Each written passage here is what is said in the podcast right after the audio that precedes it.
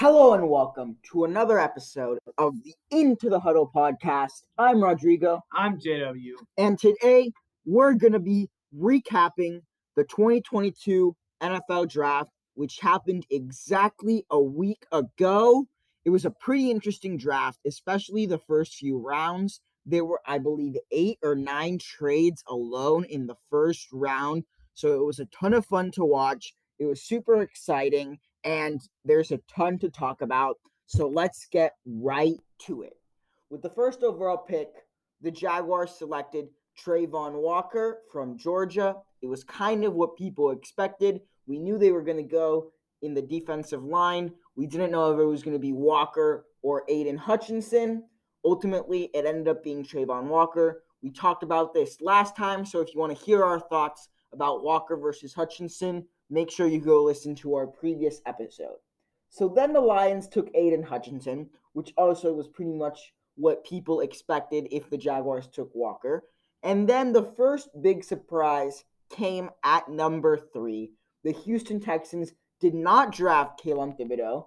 They did not draft Evan Neal or another offensive lineman. Instead, they went cornerback at number three with Derek Stingley from LSU, who most people didn't even have as the best quarterback, cornerback. Sorry, most people thought the best corner was the one from Cincinnati, Sauce Gardner. So, J-Dub, what was your impression of this pick? Did you like it? Did you think it was a reach? What did you think about it? Well, I mean, you know, Texans obviously in desperate need of cornerback. They signed one uh, aging cornerback in free agency, re-signed Desmond King. He's in his in his 30s. He's getting pretty old. So they really need corner.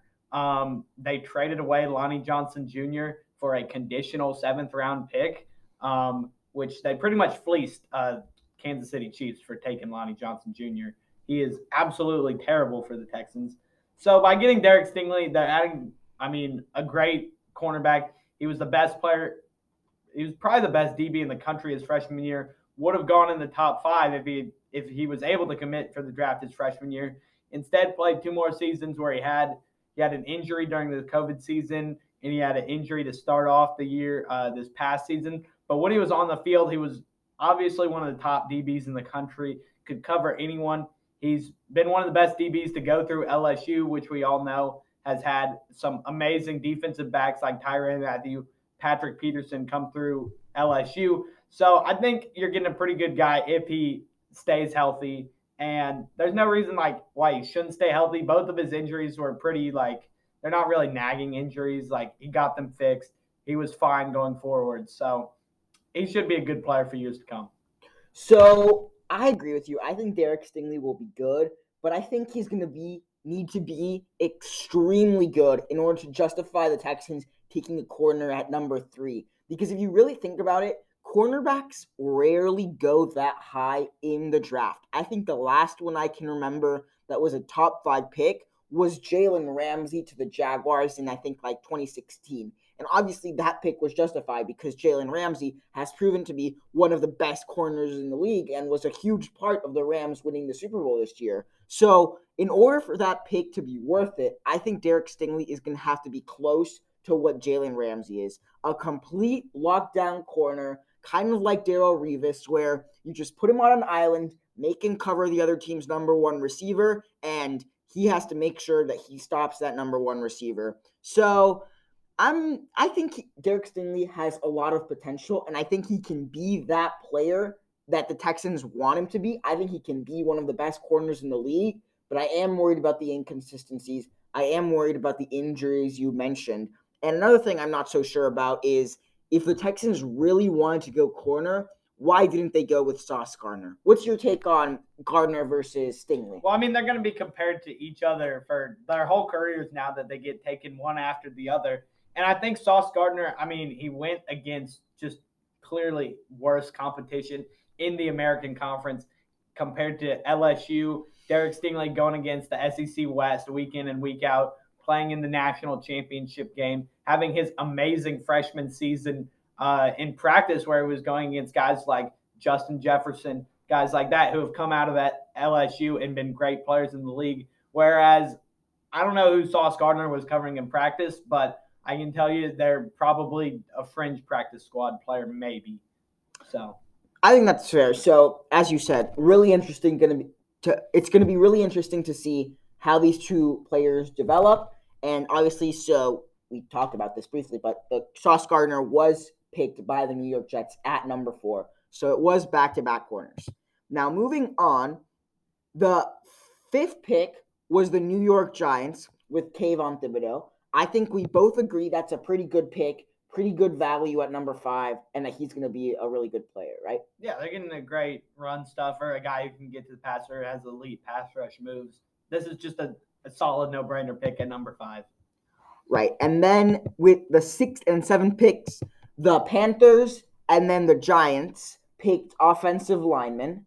They did not go with quarterbacks, as some people predicted, especially from the Panthers' perspective. So I think overall, I'm pretty satisfied with those two picks from those two teams. Both really needed to strengthen the offensive line, and both really shouldn't have reached for a quarterback at that moment. Yeah, both have uh, just pretty terrible offensive line. Both were near the bottom of the league and giving up sacks. And both of them have a quarterback, Daniel Jones, Sam Darnold, who can play now, still give them not like a playoff level, but you know, be at least competent. Whereas the quarterbacks in this draft, I mean, really besides Kenny Pickett, I don't think any of them are going to step in right away and be like big difference guys. I don't even know if Kenny Pickett's really that guy. So absolutely, I mean, we saw. And you what, look at the Panthers; they got Matt Corral, who was you know one of the top three, four guys in the third round instead of having to take him with the number six pick.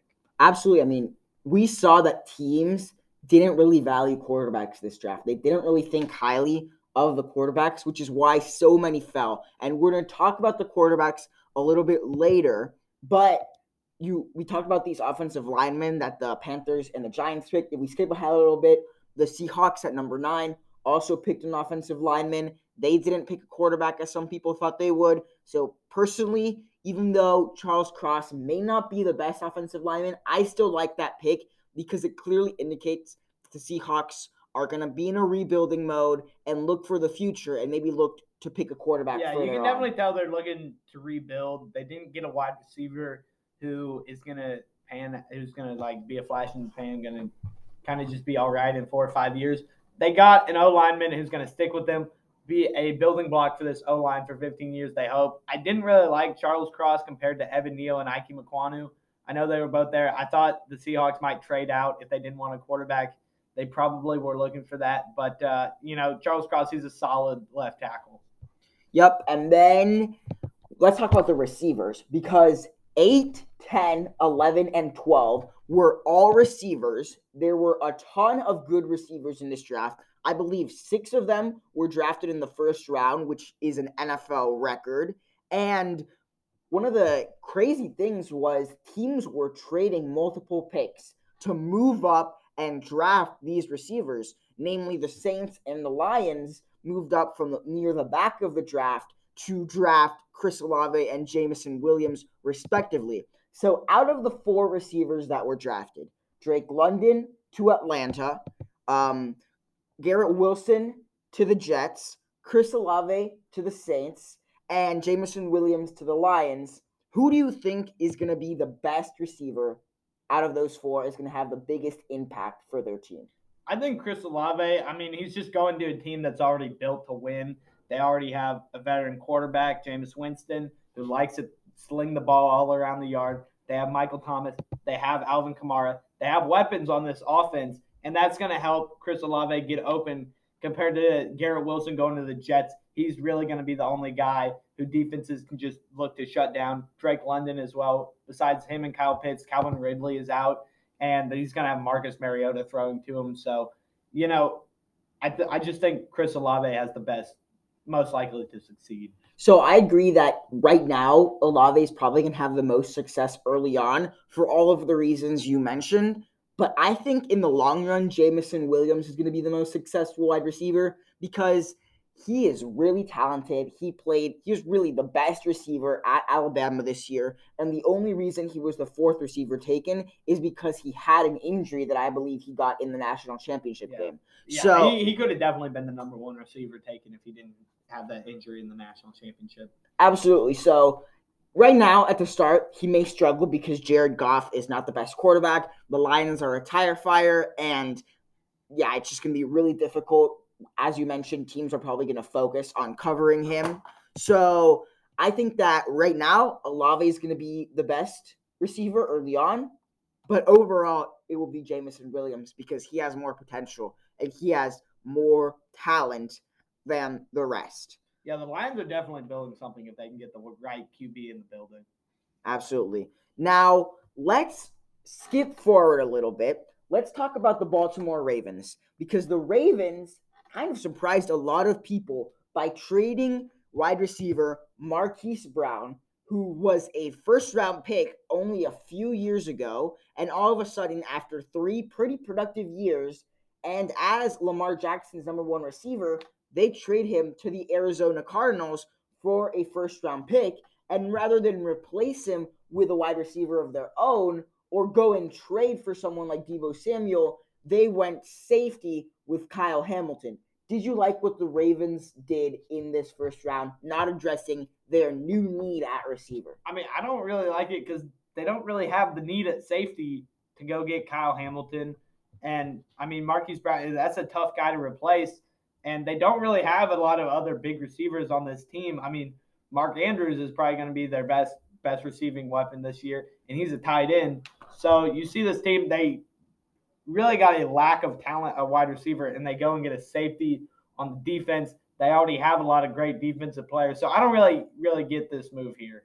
Yeah, neither do I because as you mentioned, Marquise Brown really important, mostly because he can just take the top off of a defense he has so much speed that opposition safeties have to account for that. They have to back up a little bit, can't really play the run game as much as they want to. And that's huge when you have a quarterback like Lamar Jackson, who has such a big tendency to run. If you can have uh, dynamic wide receivers on the outside to stretch the defense, that's going to open so many more run lanes for Lamar Jackson. So I'm not really sure what they're going to do at receiver because, as you mentioned, Mark Andrews is really their only top weapon. They really don't have any elite or even solid receivers on that team right now. So it's going to be extremely difficult for them to move the ball because teams are just going to be fully focused on stopping Lamar in the running game. I will say, though, I think Kyle Hamilton is a dynamic player and I think he's going to be really good. I'm just not sure that that's a position of need for the Ravens, as you mentioned and that that's still a valuable position in the NFL because I think we can both agree at the current moment, wide receiver is more important than safety. Yeah, safety's just not been a very valuable position in the NFL, and that's been happening for the past like five, six years where safeties have just not been valued very high. So I, I really don't get this. A lot of teams scheme around having a great corner, great linebackers, defensive end, pass rush, and really kind of just leave the safety position up to you know whoever they have. Absolutely. Now let's talk about one of the other big trades, which was the Tennessee Titans trading away superstar wide receiver AJ Brown to the Philadelphia Eagles for a first round pick. The Eagles ended up then drafting a receiver of their own later on or sorry, the Titans ended up drafting a receiver to replace AJ Brown. They drafted Treylon Burks from Arkansas. So, really, the reason this happened was because AJ Brown wanted a new contract. The Titans didn't want to pay him. The Eagles have been really not. Uh, They're very desperate. Yeah, very receiver. desperate for wide receivers. Uh, they've been starved of wide receiver talent for a very long time. Obviously, passed on Justin Jefferson a few years ago to select Jalen Reagor, which might end up being one of the biggest draft mistakes in NFL history, the way the careers of those two players have been going. They did draft former Heisman Trophy winner DeVonta Smith last year. Now they add A.J. Brown. What do you think this trade means for the Eagles? I mean, it means they're looking to win now um, with Jalen Hurts, bringing in more weapons, uh, giving up that first round pick paying a wide receiver. They want to win now while Jalen Hurts is on that cheap contract, and they they're looking to add weapons any way they can. I really like this trade from the Eagles' perspective, and I think that with AJ Brown, they can really contend to win this division, the NFC East. And I honestly think they're probably going to win this division. I believe in Jalen Hurts. I think he has a ton of potential. Sure, he's maybe not that refined as a passer, but his running ability is incredible, and he just seems like a great leader for that team. Now, with two legit weapons in DeVonta Smith and AJ Brown, I think they're going to be really solid. Also, their defense is really good, so I think the Eagles are going to be just fine and actually really good, especially because their division is really, really bad. Let's talk about the Titans' perspective. This was kind of shocking because the Titans are in a win now situation. They want to take advantage of Derrick Henry's prime. They want to take advantage of having Ryan Tannehill, who's really the best quarterback they've had in a long time. What did you make of them trading AJ Brown and then drafting a rookie when they had already let go of someone like Julio Jones? And now their rookie is going to have to be that number one receiver right from the get go. Look, I don't think this is as bad as some people are making out to be. Treylon Burks was amazing at Arkansas. He was taking the top off of SEC defenses. He had over a thousand yards receiving his senior year. So you're not getting some scrub. I mean, this guy can definitely do a solid job of replacing AJ Brown, and he's I think going to be a very good wide receiver for years to come in the NFL. But it's kind of a little odd seeing that they really need to be winning now with uh, Ryan Tannehill, with Derrick Henry still in his prime, and it's just a little odd giving up on a, a veteran wide receiver for a rookie. I agree. I mean, honestly, I think there was probably tension between AJ Brown and the Titans, and that's why the move happened. But I don't really get it from their perspective. It may work out if Burks turns out to be really special, but only time will tell. Now, let's talk about the most important position in football the quarterback. Only one quarterback was taken in the first round of this draft. This is the first time that only one quarterback was taken since 2013. It's become really rare. I mean, if you think of the past three drafts before this one, quarterbacks were taken with the first overall pick every single time. So it was kind of unexpected, but at the same time, we knew coming in that the quarterback position was really weak in this year's draft. So let's talk about the specific quarterbacks that were selected. Kenny Pickett went 20th overall to the Pittsburgh Steelers. He literally does not have to move at all. Whereas before, where he went into the his his football building into the right door, now he goes into the left door. Pitt and the Pittsburgh Steelers literally practice in the same facility, so the adjustment should be super easy.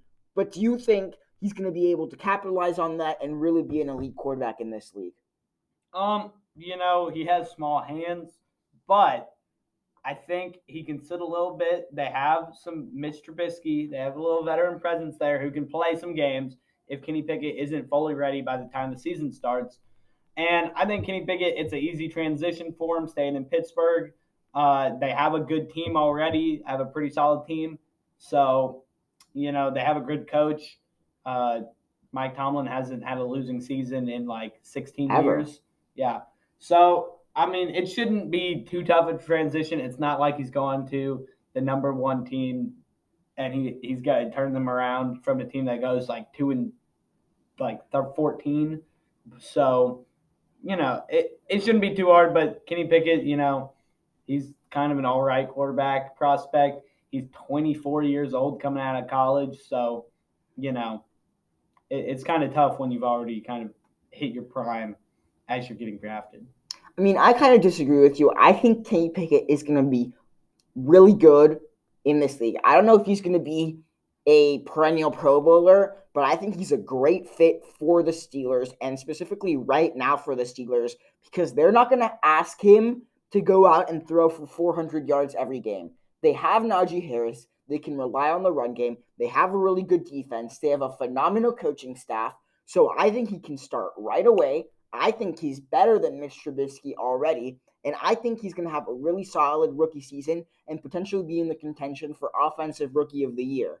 Beyond that, I don't know if he's going to be a Patrick Mahomes, Josh Allen type of player because you mentioned he is 24. And to be showing how great you are in college in your fifth year of eligibility, that's not great. But I do think for the Steelers, this is a great pick. And I think it has the potential to be a phenomenal pick. And honestly, this is great for him. It was so cool to see a quarterback being drafted to the city that he already plays in. So it was a great moment in that draft. Now let's talk about the other quarterback who was projected to go in the first round. We're of course talking about Malik Willis, who didn't go in the first round, didn't go in the top ten as people expected, didn't go Wasn't in the even second the round. second quarterback off the board. Exactly.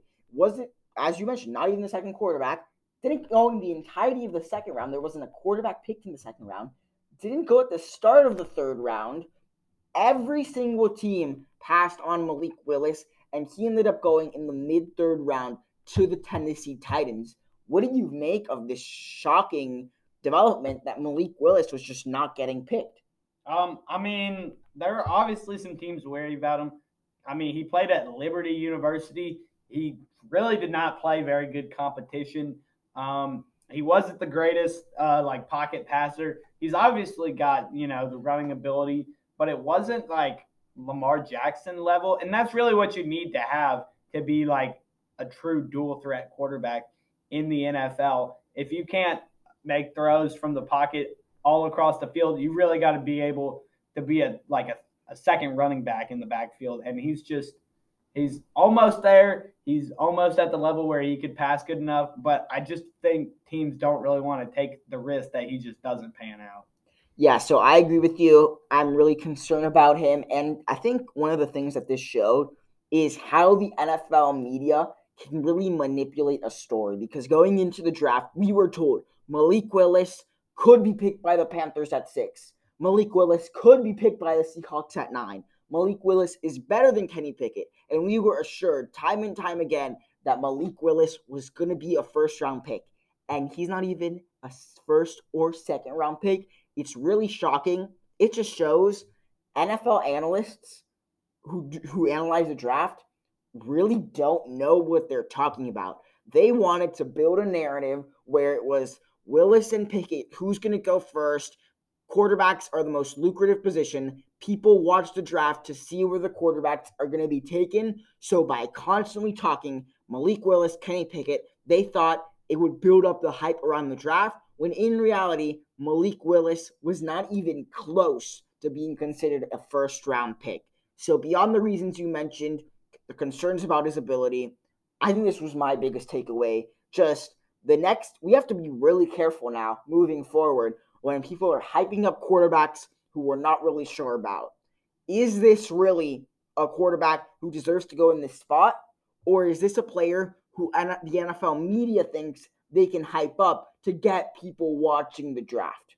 That's going to be really interesting moving forward. I don't know if you have any opinions on kind of how the story was kind of built up when in reality he was never. I mean, it was it was pretty crazy that this guy Malik Willis got invited to the green room at the draft, and he didn't even go in the second round. Like we've seen guys fall pretty late. They usually invite like 10, 15 guys to go. Uh, we've seen guys fall to like get drafted like 28, 29, 30. But we've never seen a guy get drafted in the third round after getting an invite. I mean, he was really hyped up by the NFL media. Absolutely. It was really something disappointing, and hopefully it won't happen Especially again. for a guy who was not a Heisman contender, was not at a big school, uh, was not in a big conference. And I mean, sure, it's just tough for NFL teams to draft a guy who put kind of just good film on tape against really bad competition. Not to mention, imagine this from Malik Willis' perspective. Imagine for three months you're being told you could go in the first round, you could be the first quarterback taken, and you turn on the TV and you hear all these reports about you, and you're really excited, and you think you're going to be a top pick, and then all of a sudden draft day comes, and just disappointment after disappointment after disappointment. It was really horrible. I feel terrible for him. Hopefully, he can recover and maybe in a few years challenge Ryan Tannehill for that starting job in Tennessee. I guess we'll see, but I think this was the biggest shock of the draft. So that is it. That covers all of the big news from the draft. Thanks again for listening to our podcast. Make sure you subscribe to our podcast on Spotify, Apple Podcasts, or wherever you get your podcasts. I've been hearing that on Spotify, it's hard to subscribe and it's hard to be notified when we drop a podcast. So if you could, please subscribe on Apple Podcasts because I believe that does send you a notification when a new episode is dropped. So, once again, thanks for watching. This is going to be our last episode in quite a while because the NFL news kind of dies down for a bit after this. But right when the season starts again, we'll come back and we'll break down all the biggest stories. So make sure you have a great summer and you stay tuned for when we come back next year. Thanks for watching.